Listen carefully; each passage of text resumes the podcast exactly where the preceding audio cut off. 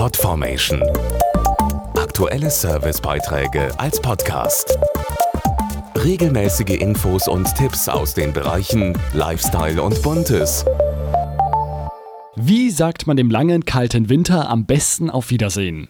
Richtig, mit einer Reise jetzt in der Vorsaison in wärmere Regionen, die bereits den Frühling eingeläutet haben.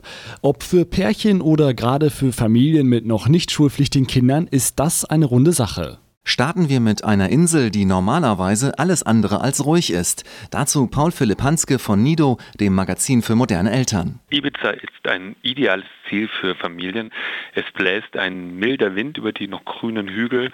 Es lädt ein zum Fahrradfahren und auch die Altstadt von Ibiza zeigt sich in der Vorsaison von ihrer lieblichsten Seite. Es ist noch leer und trotzdem schon belebt und mit ein bisschen Glück wird man in den Restaurants auch nicht wie ein Tourist behandelt, sondern wie ein ganz normaler Gast. Wer stattdessen das Abenteuer sucht und auch gerne mal auf Geisterjagd gehen würde, kann das auf einer der schönsten britischen Halbinseln tun. Die Halbinsel Cornwall, die hat es echt in sich. Ritter sagen über Artus Tafelrunde, Gruselgeschichten und geheimnisvolle Schiffswracks.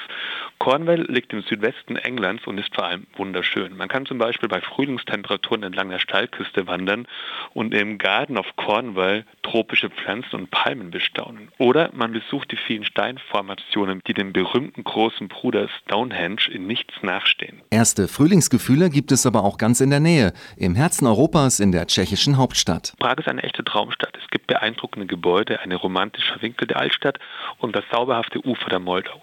Das Beste daran ist, Prag ist nach wie vor günstig, vor allem in den Restaurants der kleinen Nebenstraßen. Der Mix der posierenden Millionenmetropole ist auch für Familien ideal. Wer es ruhiger möchte, der verzieht sich einfach ans Ufer der Moldau, wo es auch heute noch zauberhaft verlassene Stellen gibt.